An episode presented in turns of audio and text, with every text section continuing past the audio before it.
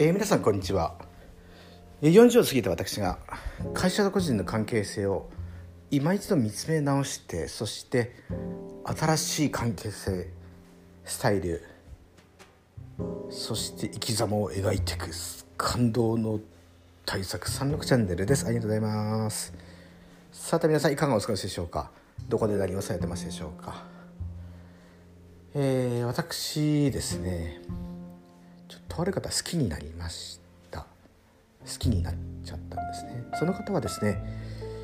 外資系の PR 会社にお勤めの女性でおそらく30代前半かな。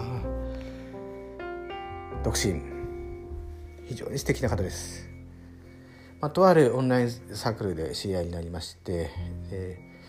その方がですねちょっとワーケーションでですねあのとある地方に行った時にそこで出会ったこう高校生の青年とですねこう語り合う場面があってですね、まあ、東京生まれ東京育ちのその方はですねその地方のねあの小さな都市にで生きる高校生があまりにもこう自分の地元のことを愛してるピュアな眼差しみたいで非常に感動したという話をですねあの私に語ってくれたんですね。でその話聞いてあ東京生まれ東京育ちの人ってやっぱり地方ってちょっと下で見てたのかなと思い見てるのかなと思った私はですねではなくてその眼差しに本当に感動したというその方の話を聞いてその方の感動に僕も感動しましてやっぱりこう純粋にこう感動できる人素敵だなと思って好きになったわけです。あそうそう決してこうインモラルなことを企んでるわけではございません。私には愛する妻もいてそして娘息子そしてトイプードルも。ただまあ人は好きになるんです。人のことをですね。で好きになったらどういうふうな行動に出るかというともちろん私にはね生活があります。ただその方が何かこう求めてるものを与えたくなる衝動に駆られるわけですね。でちょっととある地方で、えー、こう今度またワーケーション行かれる時にたまたま僕そのエリアを知ってたので地元の紹介をしてあげたりとかですね。情報を集めてりとかして。おそらくねその方も何で私にここまでやってくれるんだろうというふうに疑問に思っていらっしゃると思うんですね。そして私のこう浅はかな浅はかじゃないな純粋な行為というのを感じていらっしゃることなんでしょうねおそらくね。ただこの行為というのはあくまでもその方のぱり眼差し生き様に対する尊敬から生まれたものでしてその方を奪い取りたいとかいうことでもないですしはたまたこうほにゃららなんてことではないわけですね。こう人が人を好きになるすごくいいことだと思うんです。で純粋に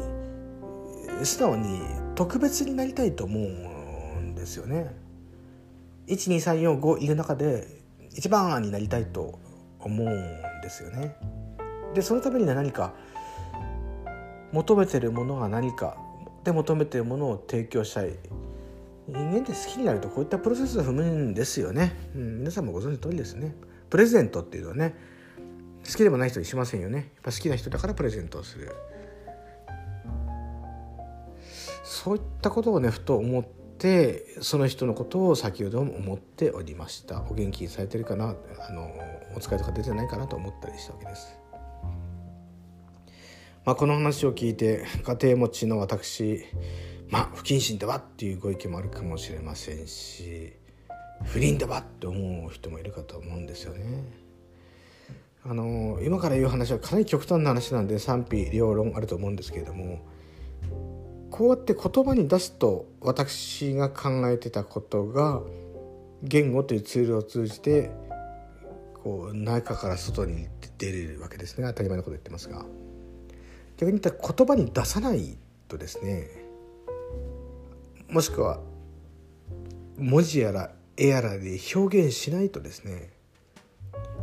もしくは表情やら態度で表情態度で表現しなければですね自分の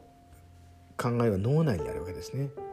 脳内ではどんなことを思ってるんでしょうねみんなね。脳内の思ってることが露呈したら世の中は混乱することでしょう、うん、エッチなこともね考えてますよねみんなね。政治家がね不適切な発言する。って考えないことは発言しないわけです。ただ考えてても発言しなかったら OK なのかどうなのか、まあ、何が言いたかったかというと人間誰しも自分の宇宙があって自分の脳内だけで悶々と考えてる。良いこと悪いことインモラルなことたくさんあると思うんですよね。まあ、それを認めた上でハピネスに向かっていく。話の着地が見えてこないので終わりにします。まあ私はもちろんその方のことを今日も思って一日生きていくことでしょう。皆さんいかがお感じでしょうか？ありがとうございました。